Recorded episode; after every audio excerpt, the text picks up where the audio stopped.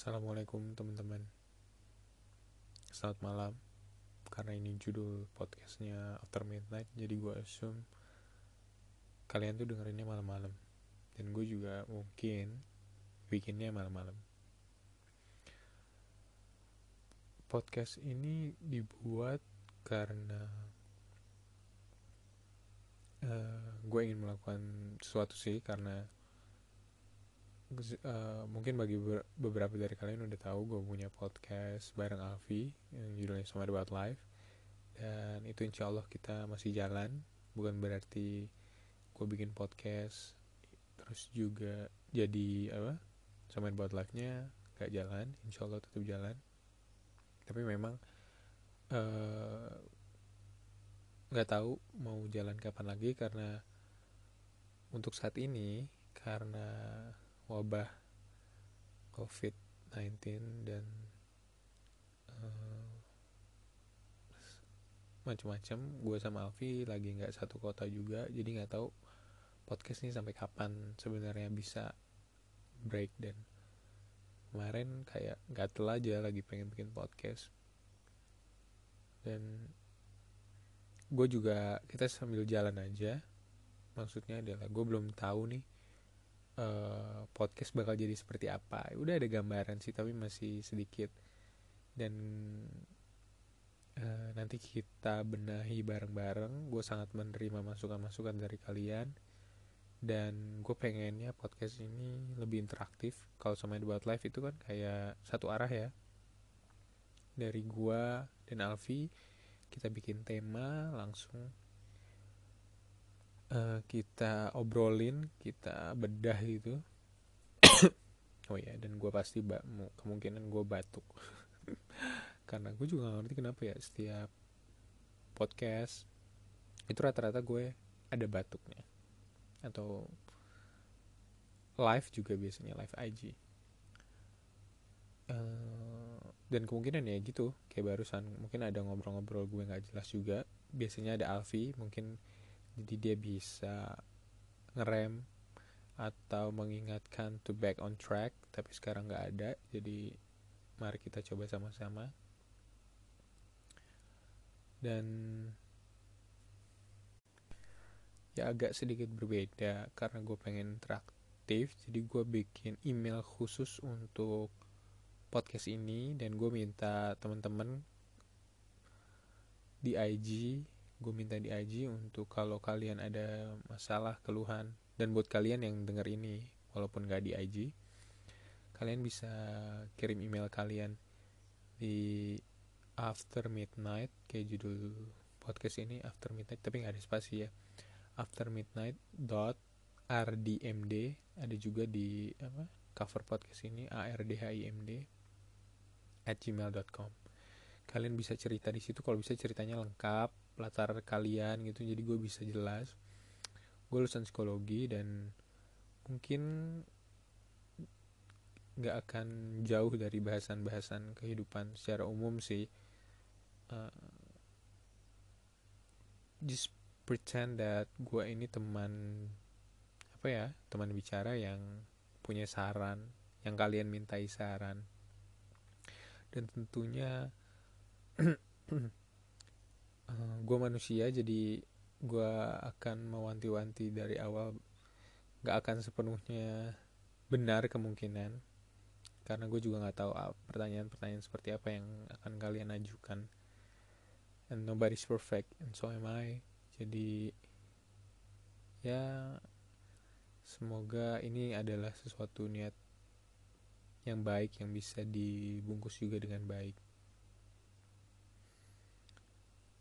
After Midnight ini sebenarnya berasal awalnya tulisan salah satu versi tulisan gue jadi kalau di IG itu gue ada beberapa jenis tulisan kayak ya, tulisan biasa tulisan seri psikologi dan tulisan After Midnight gitu. It's a good theme sebenarnya tema yang oke okay menurut gue gue suka gitu loh. Karena gue suka malam. Gitu kenapa gue suka malam hari? Kalau kayak Alfi gitu kan dia suka pagi yang cerah gitu terus teman-teman gue yang lain juga ada yang suka sore. Senja-senja gitu kan banyak. Tapi gue suka malam. I don't know why. Kayak enak aja. Tenang gitu loh. And dark. Dan gue nggak tahu sih kalian merasakan juga atau enggak. Semakin kita dewasa tidur itu menjadi sesuatu yang tidak semudah mungkin ya. Tidak semudah waktu kita kecil waktu kita nggak dewasa dulu. Jadi kayak sebuah effort yang aduh kalau tidur cepet terus bisa bangun dengan dalam keadaan segar gitu itu udah advantage yang sangat-sangat banget. Dan ya gitu semakin dewasa mungkin ya karena banyak masalah banyak beban banyak pikiran. Jadi ketika tidur pun ya kita dihantui dengan pikiran-pikiran kita sendiri yang bikin kita makin sulit tidur. Dan banyak juga dari kita yang akhirnya mencari pengantar-pengantar tidur entah itu kita dengerin podcast atau dengerin audio-audio lainnya ada yang mungkin dengerin menurut Al-Quran di sini untuk mengantar kita tidur dan ya podcast ini juga ya selain pengen bermanfaat mungkin temanya itu akan ke sana gitu. Jadi kalau di Somewhere About Life mungkin gue agak ngegas agak teriak-teriak selain karena ada Alfi uh, mungkin juga karena kadang tema yang dibikin kayak gergetan gitu. Di podcast ini gue akan mencoba tolong digaris di garis bawahi mencoba untuk lebih calm. Jadi kalian nggak lagi tidur tidur gitu tiba-tiba melek karena gue ngegas. Uh, ya balik lagi. Tapi ya memang begitu hidup gitu dan kamu nggak sendirian. Uh, semua orang juga punya masalahnya masing-masing gitu loh. Dan semakin kita uh, naik level dalam tanda kutip ya akan semakin sulit juga ujiannya. Karena itu fitrah ya. Kayak kita dari kelas 1 ke kelas 2 kita naik kelas gitu maka makin sulit juga tantangan yang kita hadapi. Dan jawabannya bukan menyerah, bukan lepas tangan atau turun kelas justru. Tapi kita harus bekali dengan belajar.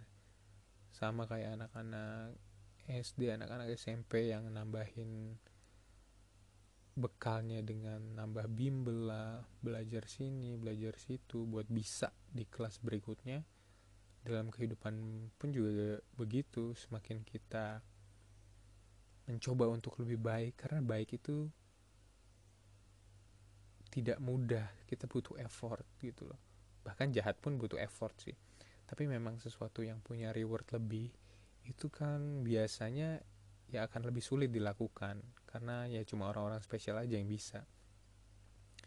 Memang desainnya seperti itu dan ketika ada orang yang bisa ya mereka mendapat reward lebih dibanding yang lainnya and that's fair gitu loh. Itu cara yang adil menurut gue uh, di kehidupan ini. Dan ya kita harus siap ketika kita ber, ber apa ya berikrar atau mengaku bahwa kita adalah orang yang baik kita orang yang beriman maka kita harus siap ditempa dengan ujian-ujian kehidupan selain ya untuk mengetes keimanan kita juga dan mengasah kita jadi orang yang lebih tangguh juga. Karena nggak mungkin kalau nggak ada masalah ya berarti kita mati gitu aja. Nggak ada manusia yang hidup tanpa masalah. Pasti mereka berkutat dengan masalah. Ada yang mungkin bagi kita aduh masalahnya receh. Di sekitar kita atau mungkin nanti didengar di podcast ini tapi mungkin kita bisa ambil pelajaran lah dari situ. Kalau bukan untuk kita paling enggak untuk ya orang lain di sekitar kita. Dan balik lagi semoga podcast ini punya manfaat nggak cuma ngomong-ngomong sendiri aja. Gue ini alhamdulillah. Oh dan gue mau coba as casual as I can be. Jadi kayak yang, yang ngobrol ini alhamdulillah gue udah dapet email aja. Gue tadi gue ngepost jam berapa ya? Lupa lagi. Pokoknya beberapa jam yang lalu gue ngepost email after midnight. Kalian yang denger juga silahkan. Bisa approach gue lewat email after midnight gmail.com ini udah ada beberapa email yang masuk. Gue sempat baca sekilas tadi. Kayaknya ada beberapa yang sama juga. Dan gue akan mencoba mengkonfidensialkan kalian. Jadi gue tidak akan menyebut nama atau mungkin background-background yang bisa merujuk ke kalian gitu. Ini ada email masuk pertama. Mungkin gue akan bacain aja kali ya. Dia bilang gini assalamualaikum Kak Ardi waalaikumsalam. Perkenalkan nama saya bla bla bla bla siswi SMK kelas 3 usianya 19 tahun. Background personality-nya introvert dia menganggap gitu. Dia bilang dia termasuk orang yang tidak mudah untuk bisa dekat dengan orang lain even in my circle. Hanya satu orang yang saya rasa dia sefrekuensi dengan saya. Dari pengamatan in my circle saya cara berpikir saya dengan mereka bisa dibilang jauh berbeda. Dan hal ini membuat saya merasa lonely walau hanya ada satu orang yang saya rasa sefrekuensi tetapi tidak mudah untuk saya bisa terbuka dalam bercerita tentang kehidupan saya. Saya menyadari bahwa saya orang yang tertutup, bahkan saya tidak bisa seopen itu sama orang lain, even in my family. Menurut kakak, apa yang harus saya lakukan ke depannya supaya tidak merasakan loneliness dan bisa lebih mudah memulai bercerita ke teman yang sekiranya sefrekuensi? Terima kasih Kak Ardi sudah membaca email dari saya. Wassalamualaikum warahmatullahi wabarakatuh. Oke. Okay. Hmm, ini mungkin banyak juga yang ngerasa kayak gini. The fact that we're introvert, terus kita merasa sulit banget dapet kenalan atau cocok sama orang lain. Uh, tapi perlu diketahui uh, introvert itu tidak cuma masalah kayak gitu sih. Maksudnya bukan penentu juga bahwa seorang nggak bisa. Ini sebenarnya masalahnya orang-orang yang feeling lonely salah satu masalahnya adalah mereka merasa tidak ada koneksi walaupun ada orang-orang di sekitarnya walaupun punya keluarga walaupun punya siblings tapi mereka tidak merasakan koneksi gitu loh. Ya cuma ngerasa oh ya saya punya teman tapi ya that's it cuma sekedar teman dan memang salah satu penumbuh koneksi itu adalah kita punya kesamaan gitu loh. Ketika kita punya kegiatan bareng atau tujuan bareng itu kita ngerasa bahwa ada orang yang bisa mengerti kita gitu kan. Dan enak rasanya ketika ada orang yang bisa mengerti posisi kita dan pengertian gitu sama kita. Hmm. dan pertemanan itu sebenarnya butuh effort butuh apa ya? Ada proses giving and receiving di sini. Kita harus memberikan sesuatu sehingga orang lain uh, mau dalam tanda kutip berteman sama kita. Karena ya gitu teman teman itu kan kita komit ya. Misalnya gini saya mengakui bahwa dia teman saya. Kata-kata itu tuh ada konsekuensi. Teman berarti saya harus membantu dia di kala susah. Saya berarti harus ya menemani dia gitu loh. Saya harus jadi teman yang baik bla bla bla kayak gitu semua. Dan supaya orang mau itu kita harus giving dong ya gak sih? Kita harus memberikan sesuatu yang membuat orang itu mau jadi teman kita. Entah itu ya kita act nice ke mereka kita berusaha menyukai apa yang mereka suka walaupun kita tidak suka berus dan berusaha segala macam kebaikan-kebaikan lainnya. Sehingga orang rasa bahwa oh nih orang gue pengen nih jadi temen orang ini gitu loh entah itu sekedar kayak kita orang yang nice yang sering senyum yang sangat positif sehingga ketika itu kan effort ya. Kan susah ya orang yang bisa act positif bring up the mood gitu loh. Ketika ada kita misalnya mood jadi enak. Ketika ada kita obrolan jadi asik gitu. Itu kan sesuatu itu kan effort ya. Itu yang bikin apa orang-orang jadi senang dengan keberadaan kita kayak gitu gitu ya effortnya adalah ya kita harus ya punya topik yang seru gitu loh. Kita harus punya satu skill atau beberapa skill yang memang teman-teman kita mungkin butuhkan. Sebenarnya intinya kita bisa diandalkan gitu loh as a friend. Nah sekarang kita reflect walaupun kalian mau introvert kayak mau kalian extrovert kayak kalau kalian tidak bisa memberi manfaat tidak bisa memberi apa ya kenyamanan buat orang lain ya itu juga sama aja. Teman-teman kali orang-orang lain akan berusaha menghindari kalian gitu loh. Kalau kalian sombong masalah sih di ini sih di it's not about introvert or extrovert gitu loh. Itu kan kecenderungan uh, kita dalam apa ya situasi sosial gitu loh. Oke lah kita lebih senang mungkin sedikit orang kita lebih senang di situasi banyak orang. Tapi ya it doesn't mean dan kita jadi nggak bisa berinteraksi sama orang. Enggak sih itu juga effort ya. Kita harus effort peduli nih sama apa ya omongan orang. Kadang kan kita gitu ya. Dan memang jujur nggak nggak gampang sih kita bisa dapet orang yang satu frekuensi sama kita yang serak gitu. Jadi kadang kalau kita dapet ya hold on to them gitu. Banyak-banyak bersyukur juga dan banyak-banyak min berdoa sih sama Allah supaya kita ditemukan orang-orang yang baik gitu loh yang bisa membawa kita ke arah kebaikan dan cocok. Hmm, itu satu itu satu aduh udah panjang banget ya gue ngomong.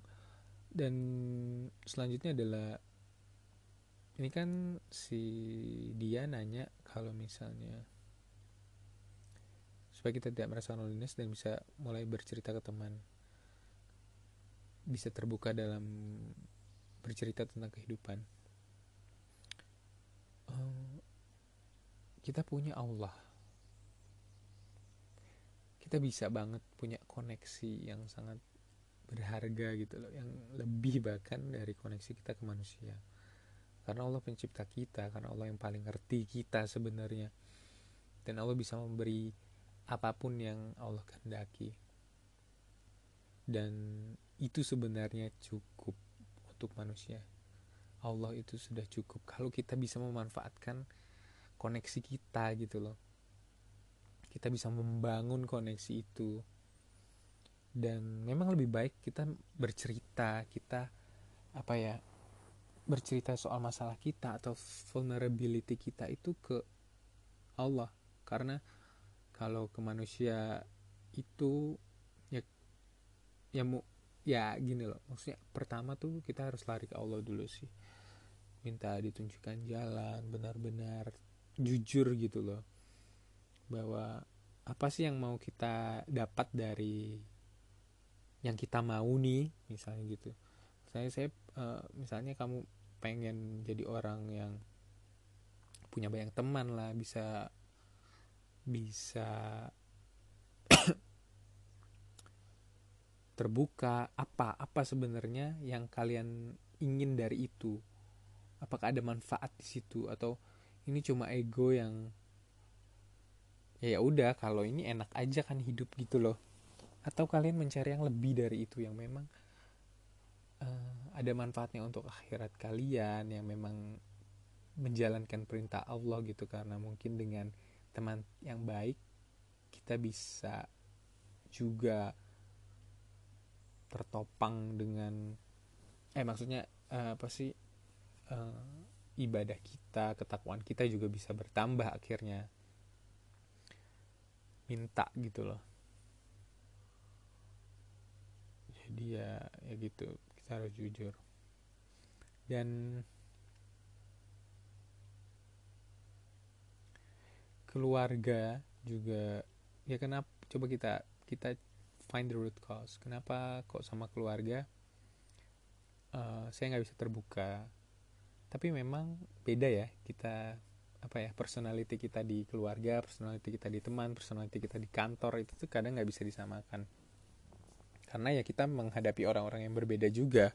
Jadi nggak bisa dipukul rata kan. Dan itu wajar aja sih. Uh, dan ya di keluarga pun aja orangnya tuh udah beda-beda sebenarnya. Nggak semua bisa mengerti kita kayak gitu. Jadi ya kalau memang kiranya ada keluarga yang bisa tapi yakin deh parent tuh sebenarnya sayang sih sama kita orang tua. Cuma mungkin mereka tidak bisa menunjukkannya dengan benar. Mereka nggak tahu how to act in front of their children. Mereka takut lah terlihat vulnerable. Bukan takut ya mungkin ada konsekuensi kalau mereka terlihat vulnerable di depan anak-anaknya. Terlihat ngikut gitu loh dalam tanda kutip. Apa kata anaknya? Berusaha memahami. Karena ya ya mereka pasti punya alasan-alasan tersendiri ya. And it's hard to be a parent. Itu sih. Ya mungkin udah jelas. Udah panjang banget. Satu pertanyaan aja panjang banget. Semoga kalian gak bosan. Ya intinya gitu. Semoga bisa dirangkum sendiri. Kadang saya lupa loh saya ngomong apa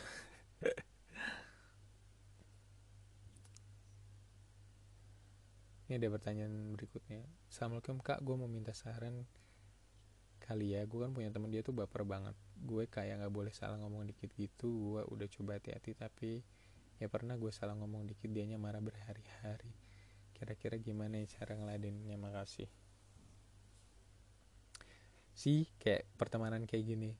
Pasti ada alasan kenapa dia nih bisa mau gitu keep orang ini gitu loh orang yang baper ini. Padahal kan itu exhausting ya punya teman yang baper gitu.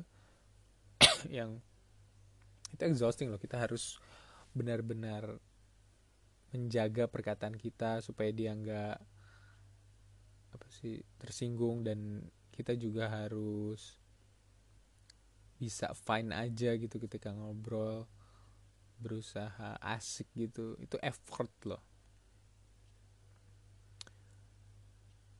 hmm, kalau kayak gini tuh gini setiap orang tuh bis yang jelas intinya adalah kita kasih nasihat sih. Tapi kita harus introspeksi juga apakah benar ini salah di dia atau salah di kita? Apakah teman-teman kita yang lain juga tersinggung atau cuma dia gitu loh? Terus memang perkataan apa gitu?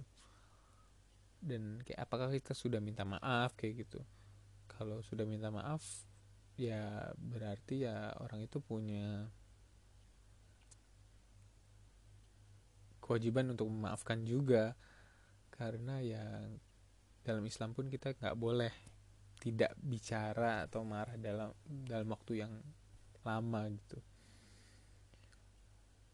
Mungkin dikasih tahu sih sebenarnya. Be open kamu tuh orang yang seperti apa. Nggak misalnya ya bukan bermaksud ya memang nggak ke dia doang ngomong. Ngomong ngomong yang kayak gitu dan mungkin dia terlalu baper. Bahwa coba biasa aja. Tapi ya gitu ya nasehatin orang tuh nggak bisa instan juga berubah. Kita harus kasih contoh juga. Kita harus bikin dia open mind dengan mungkin kita ngajak ke teman kita yang lainnya supaya dia bisa tahu interaksi yang dalam tanda kutip normal itu seperti apa sih? Kalau memang kita melakukan kesalahan maka minta maaf. Selebihnya kayak kita udah kita minta maaf setulus mungkin ya se ini mungkin. Selanjutnya itu sudah jadi di udah jadi the ball bolanya udah di dia gitu loh. Sekarang dia mau nerima maaf atau enggak jadi mungkin harus spesifik kali ya. Gue juga tidak bisa gue tidak berani nih maksudnya. Emang beneran lu yang selalu ngomong apa dia nih? Eh apa dia yang memang beneran baper gitu? Dia harus dicek. Cepet ya waktu terasa sangat cepat. Udah 25 menit aja gue ngoceh.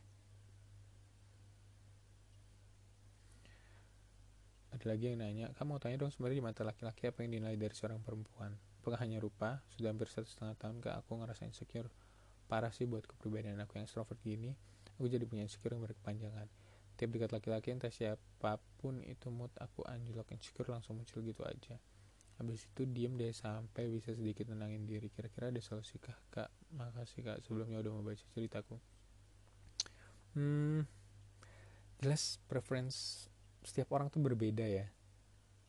Kamu bisa lihat sebenarnya dari lingkungan orang itu. Kalau orang itu lingkungannya yang tipe-tipenya suka ngaji ikut kajian terus apa-apa balik ke agama ya berarti ketertarikan dia itu ya di situ. Dia akan mencari wanita yang agamanya baik. Terus kalau kalian lihat lagi nih orang lingkungannya misalnya teman-teman yang suka apa ya istilahnya bersolek bahasa gue bersolek kayak dandan gitu atau mempercantik diri fashion ya oke okay, ya itulah yang akan dipentingkan dia juga gitu loh. Karena lingkungan tuh membentuk seseorang gitu loh. Dia punya teman-teman yang kaya gitu yang suka menghambur-hamburkan uang ya udah dia akan itu akan jadi salah satu apa ya patokan penilaian dia gitu loh. Ini dia juga kenapa seringnya kita end up sama orang yang sesuai sama kita gitu loh. Rupa pun itu general loh. Jadi waktu di kuliah psikologi dulu psikologi sosial seingat gue standar kecantikan itu beda-beda di setiap orang. Kayak kalau kita ke orang yang rasnya beda sama kita misalnya kayak Afrikan ya bagi mereka ya orang-orang di Afrika itu yang cantik itu yang seperti apa gitu loh. Bahkan ada satu apa namanya suku yang yang tindikan kalau nggak seingat gue ya tindikan kupingnya lebih besar itu. Ini kita ngomong physical appearance ya. Kuping tindikan kupingnya lebih eh oh leher kalau nggak salah ya. Ya nggak sih? Yang lehernya semakin tinggi itu yang mereka pakai ring di lehernya yang di setiap hari dipanjangin itu maka dia dikonsider semakin menarik appearance-nya ada juga cowok yang semakin oh ini tindik bibir kalau nggak salah bibirnya apa tuh bibir bawahnya dipakein kayak apa sih itu bulat gitu kayak tatakan gelas semakin besar itu dia semakin oke okay. jadi beda-beda rupa. Ada laki-laki yang suka dengan wanita yang berisi ada yang suka dengan wanita yang kurus. Appearance itu beda-beda gitu loh. Jadi nggak bisa dipatokin. Dan di mata laki-laki apa yang dinilai dari seorang perempuan itu juga nggak bisa. Kalian tidak bisa mengeneralize gitu. Laki-laki tuh nyarinya yang gini doang gitu loh tapi jelas yang cantik bagi dia itu akan jadi konsiderasi gitu loh. Karena nggak bisa dipungkiri uh, kalau ngomongin nikah itu berarti kita akan menghabiskan waktu bersama bayangannya kan gitu sampai dalam waktu yang lama gitu loh sampai sampai akhir ayat just like pasti maunya prepare yang paling oke okay, paling gak yang yang enak dipandang gitu loh. Entah itu sering senyum kayak gitu. Itu kan itu kan a plus point ya. Entah itu yang pintar sehingga tidak menjengkelkan bagi dia. Ya ada juga yang menjadikan kepintaran itu sebagai satu konsiderasi yang lebih besar daripada rupa gitu loh. Pasti pasti mereka punya apa istilahnya priority gitu loh. Priority pertama apa priority kedua apa priority ketiga apa dan kalau kita ngomongin masalah insecure insecure per orang orang tuh beda-beda. Ya mungkin bisa dari pola asuh mungkin dari lingkungan sosial kita. Misalnya kita selalu bayangin ada anak cantik gitu tapi dari kecil dia dibilang jelek sama orang tuanya dibilang jelek sama teman-temannya kakek nenek semua bilang jelek. Dia akan percaya bahwa dia itu orang jelek gitu loh. Dan sebaliknya ada orang yang pede karena mungkin sepanjang hidupnya dia didukung. Tapi bisa juga pede itu defense mechanism sih kayak jadinya kepedean gitu. Ya macam-macam lah. Jadi memang kita kita insecure itu karena kita salah satunya mungkin ya karena kita juga kurang iman sih. Kita mungkin kita tidak apa ya kita hanya mengandalkan diri sendiri kita kurang percaya takdir kita kurang percaya uh, bahwa Allah itu maha pengasih dan penyayang dan yang Allah berikan ini sudah yang terbaik untuk kita kayak gitu loh. Dan jodoh itu juga takdir kayak gitu kan. Maksudnya bisa gitu loh mempengaruhi keimanan kita itu. Jadi coba introspeksi lagi.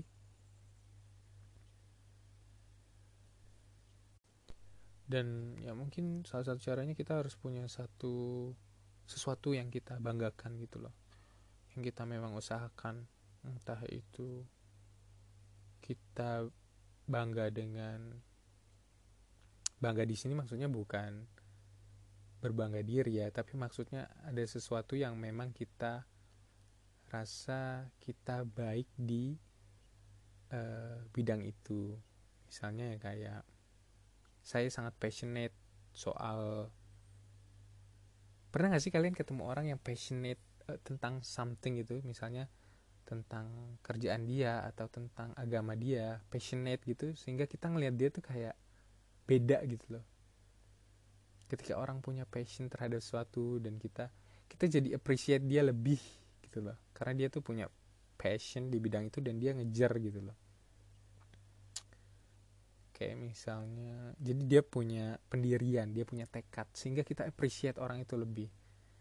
Kayak kita sering kan misalnya kagum dengan orang-orang yang ya yang yang kita tahu gitu tanpa bermaksud dia pamer ya. Kan banyak orang-orang yang pamer ibadahnya. Entah itu untuk apa. Tapi misalnya gini kita tahu bukan karena dia pamer. Misalnya kita tahu bahwa dia sangat menjunjung tinggi agamanya dia sangat menjaga agamanya. Pasti kita sangat jadi apa ya appreciate dia gitu loh. Kita terpunya ketertarikan tersendiri. Entah itu kita mau berteman dengannya entah itu kita mau jadi punya hubungan maksudnya adalah ya berteman lebih dekat gitu loh. Misalnya ketika orang ini punya satu poin plus gitu yang dia passionate about it. Kayak misalnya apa ya ya gitu misalnya kerja punya teman yang kerja dia sangat passionate tentang nulis misalnya. Pasti kita kayak appreciate dia gitu dalam hal itu. Jadi mungkin bisa dicoba itu juga what are you passionate about? Jangan yang menyalahi agama tentunya dan coba be passionate about it kerja gitu. Atau passionate lihat orang-orang yang bisa membantu orang lain gitu loh. Orang yang punya kegiatan volunteer banyak bantu anak-anak jalanan bantu lansia-lansia. Ya nggak sih? Kita ngeliat dia tuh kayak wah kita appreciate dia more gitu loh. Jadi ya it's not all about appearance sih. Tapi balik lagi ke orangnya. Ada orang yang menilai cuma appearance karena ya dari kecil itulah yang ditonjolkan dalam kehidupan dia gitu. Dan ketika kita nemu orang-orang kayak gitu menurut saya itu udah menurut saya menurut gue itu udah red alert sih. Kayak oh nih orang berarti sangat mementingkan itu. Sedangkan itu bukan sesuatu yang long last gitu loh. Appearance maksudnya ya. Jadi kayak oke. okay. Ini udah setengah jam lebih dan sebenarnya masih ada pertanyaan-pertanyaan. Gue bingung apakah gue harus melanjutkan atau tidak. Satu lagi deh ya. Insya Allah yang nanya lainnya gue taruh di podcast selanjutnya atau mungkin uh, ya insya Allah gue bacain gitu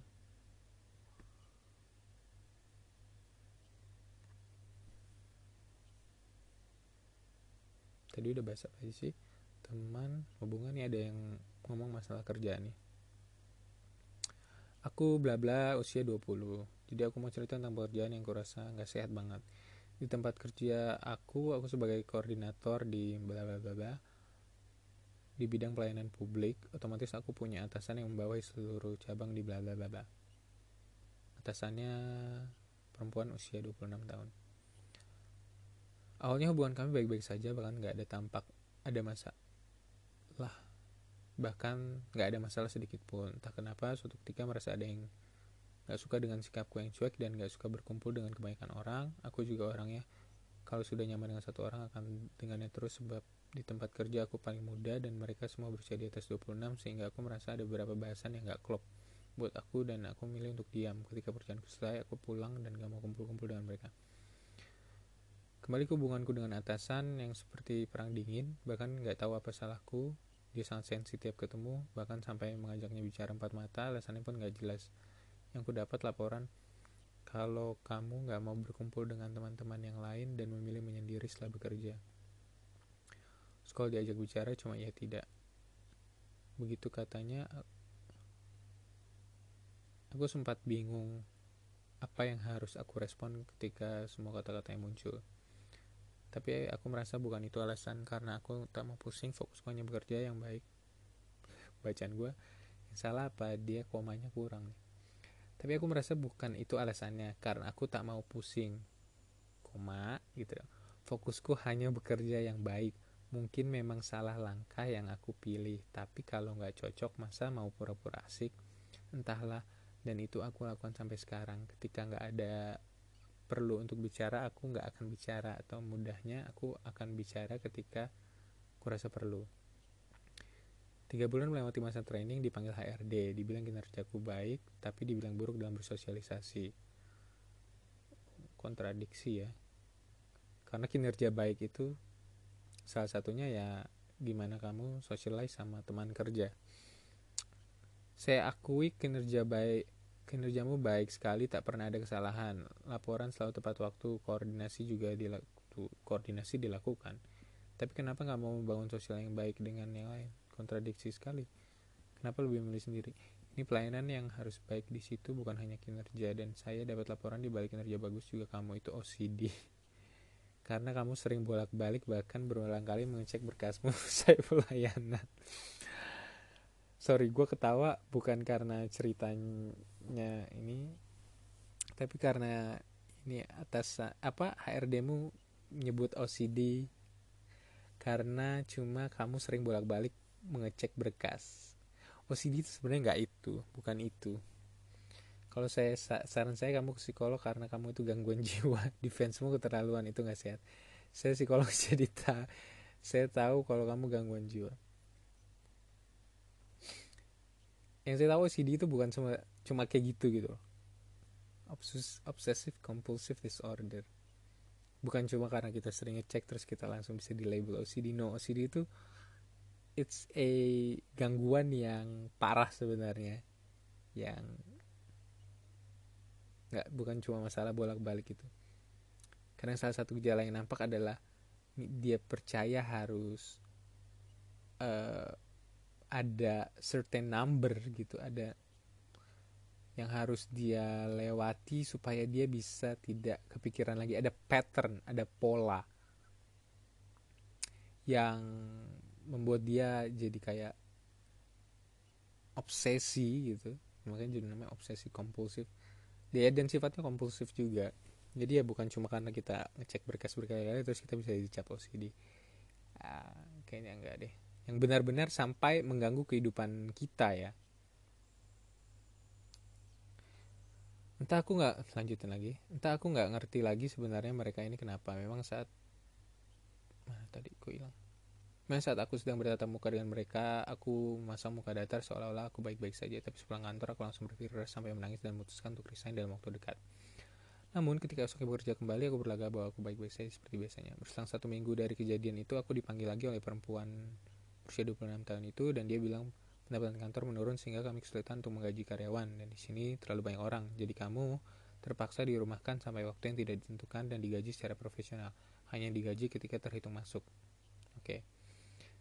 Ketika telingaku mendengar itu mungkin awalnya kaget kok semudah itu memberitahu tanpa ada surat ataupun komunikasi personal jadi sebenarnya setiap kali aku dipanggil untuk menghadap mereka itu selalu depan banyak orang bukan empat mata mungkin itu yang membuat aku oke ini salah sih merasa ini sangat toksik dan aku merasa justru tak punya nyali untuk menghadapiku sendirian. Aku menerima keputusan untuk dirumahkan bahkan dengan sangat yakin bahwa Allah memberi rezekinya dari banyak arah seperti firman Allah di Al-Quran 653 bukan dari banyak arah ya tapi dari arah yang tidak diduga-duga. Dan itu pun syaratnya di ayat sebelumnya bertakwa.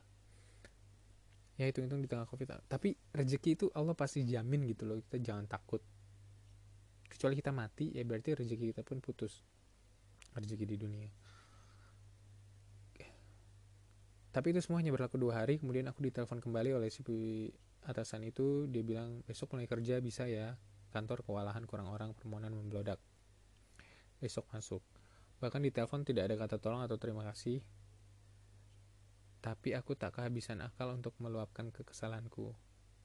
Maafkan kemarin dirumahkan dan alasannya nggak bisa gaji karyawan karena pendapatan menurun. Kemudian katanya juga kebanyakan orang. Sepertinya kalau mendadak seperti ini juga nggak bisa.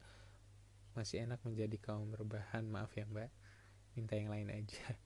Dan ketika itu kata tolong pertamanya keluar untukku. Tolong ya dek ini nggak ngatasin sama sekali nanti gajimu dinaikin mohon bantuannya sebenarnya merumahkan itu beban moral tapi ini banget lagi-lagi aku menolaknya bisa bantu tapi tiga hari lagi gimana? Dan ia mengiyakan. Yang aku tanyakan apakah salah ketika aku tak mau berkumpul dengan mereka? Apakah salah sikapku ketika aku menolak untuk membantu ketika dia memohon-mohon karena kewalahan? Apa yang harus aku lakukan ketika dibilang sakit jiwa oleh seorang psikolog? Masa dia psikolog sih? Ya mungkin. Tapi nggak tahu ya. Ya mungkin sih. Tapi setahu saya OCD itu bu bukan hanya dari itu gitu loh lihatnya susah. Nggak semudah itu mendiagnosa seseorang punya gangguan jiwa. Maaf kalau bahasannya berantakan aku udah terima kasih banyak. Oke yang pertama menurut pandanganku uh, jelas orang-orang kantormu ini nggak profesional sebenarnya. Karena kamu ya lihat dari kontradiksi omongan dia. Maksudnya dibilang kinerjamu bagus bla bla bla bla tapi mereka merasa kamu nggak ngeblend sama mereka. Kalau memang mereka profesional mungkin itu buk tapi itu kerja di Indonesia sih. Kita nggak bisa pungkir ya. Kita nih orangnya gimana ya? Bukan kayak orang orang Jepang atau mungkin orang-orang yang yang punya boundaries gitu loh masalah hal personal secara personal. Kalau orang mau pulang ya ya udah gitu loh. Enggak kita tuh kadang bukan kita ya maksudnya beberapa perusahaan tuh maunya kayak kita itu ngumpul kita itu punya apa ya hubungan lebih dari sekedar teman kerja. Yang yang ada plus minus juga sebenarnya. Jadi ya ya gitu. Tapi ya seharusnya itu tidak menjadi alasan mereka untuk me, ini ini kalau misalnya ini abusive secara power gitu loh. Mereka punya power dan mereka mengabuse kamu uh, dari hal yang sebenarnya nggak penting. Yang penting kan kerjamu bagus. Tapi uh, sebenarnya tidak ada salahnya kita bersosialisasi juga dengan mereka after work. Karena mau nggak mau ya hal-hal seperti itu tuh ngebantu juga pekerjaan kita gitu loh orang jadi mungkin lebih concern sama kita mereka mau bantu kita di, kalau kita kesusahan karena kita kan kerja nggak sendiri gitu loh sebenarnya. Dan inilah effort salah satu effort gitu loh. Kita harus ya mungkin nggak nyaman bagi sebagian orang untuk menyapa melakukan hal nggak penting basa basi tapi let's face it itu yang harus kita lakukan gitu loh. Untuk maslahat yang lebih besar kadang. Dan uh, dan ya bayanginnya ya udah kita harus ngelakuin ini sebentar aja terus ya udah gitu loh. Uh, memang bukan suatu keharusan tapi kalau misalnya ini memberikan dampak yang justru menyulitkan kita justru tapi me, hmm, gimana ya oh ya ada pertanyaan sih mungkin dari gue apakah kamu sudah memberi alasan yang baik ketika dikonfront gitu loh? Kenapa nggak ini? Kenapa nggak kenapa langsung pulang atau bla bla? Karena mungkin kalau kita punya alasan yang baik orang jadi bisa lebih nerima gitu loh. Mungkin kita bisa. Makanya orang tuh kalau punya prinsip yang kuat biasanya orang appreciate kayak yang tadi gue ngomong. Misalnya kita bilang ya dalam agama saya tidak boleh apa ya buang-buang waktu sia-sia. Saya saya saya ingin memanfaatkan waktu untuk ibadah misalnya untuk apa. Kalau orang biasa dikasih alasan gitu tapi kita nggak boleh menggunakan alasan ini bohong ya kita harus jujur. Karena pasti akan ada dampak gitu loh kita mainin agama itu sebagai tameng. Kalau orang kita kasih alasan sekuat itu seprinsipal itu mereka pasti nggak bisa ngomong. Oh ya udah it's alright gitu loh. Gitu. Tapi kalau misalnya kita dan kita harus introspeksi nih. Mungkin mereka merasa kita bukan kita si penanya itu merendahkan orang yang lain. Mungkin ada sifat-sifat sombong atau ujub yang terlihat sehingga pasti kan ada alasan nih kenapa gak suka. Mungkin ketika kita disapa terus kita kayak langsung ya pulang duluan ya bla bla bla bla bla. Mungkin mereka merasa mereka merasa ya bukan berarti kita mereka merasa direndahkan gitu.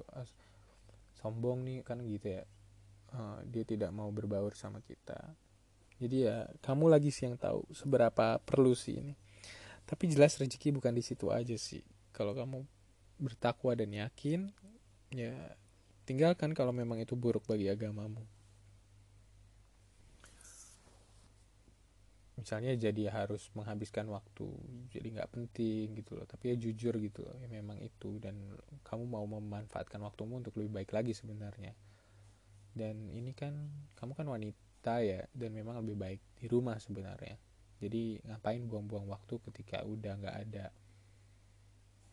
urusan lagi? Gitu. Terus itu jawaban pertama berarti. Dari salahkah nggak mau berkumpul nggak cocok bahasannya? Yang kedua sikapku untuk menolak membantu karena dia sudah menemukan kawalan uh, kamu yang paling tahu alasannya sih tapi kalau hanya untuk balas dendam saya harus bilang ini salah. Karena benar-benar nggak ada manfaat sih dari itu kecuali kayak kita merasa menang balas dendam gitu be a bigger person. Nggak gampang sih sekali lagi yang melakukan hal baik itu nggak gampang. Tapi kalau kita punya concern yang lebih besar gitu kita tidak mempermasalahkan nih perbuatan bu perbuatan buruk orang itu kita menganggap kecil itu kita jadi bigger person gitu loh. Yang orang pasti punya ini lagi ke kita respect lagi ke kita. Kayak ya pun gue misalnya gini si si orang lain itu menganggap bahwa ya pun gue di gue merasa ini masalah besar. Ternyata bagi dia enggak. Hmm, mungkin dia bisa berpikir kayak ternyata gue receh ya kayak gini aja di ini. Dia lo nggak masalah gitu loh. Dan ya bantu selama kita punya kewajiban. Kalau kamu masih statusnya kerja di situ berarti kamu ya memang sih sesuai gaji gitu. Tapi ya kalau memang tidak ada hal yang lebih baik dilakukan bantu itu nggak masalah sebenarnya apa yang harus aku lakukan ketika aku dibilang sang jiwa oleh seorang psikolog? Dan itu depan umum. Ini salah sih. Kita salah satu hal yang salah adalah menasehati atau mengkritik orang di depan umum gitu loh. Di depan teman-teman kita. Itu bahkan itu akan lebih susah buat kita menerima nasihat. Bahkan lebih susah kita menerima kritikan gitu loh. Karena ya orang lain jadi punya tanggapan gitu juga ke kita. Itu merusak nama baik bikin kita jatuh juga. Um, yang jelas kalau misalnya mereka hanya berangkat dari kamu bolak-balik ngecek berkas itu nggak bisa dibilang OCD karena nggak semudah itu ya mendiagnosa gangguan kayak tadi yang udah saya bilang sih sebenarnya.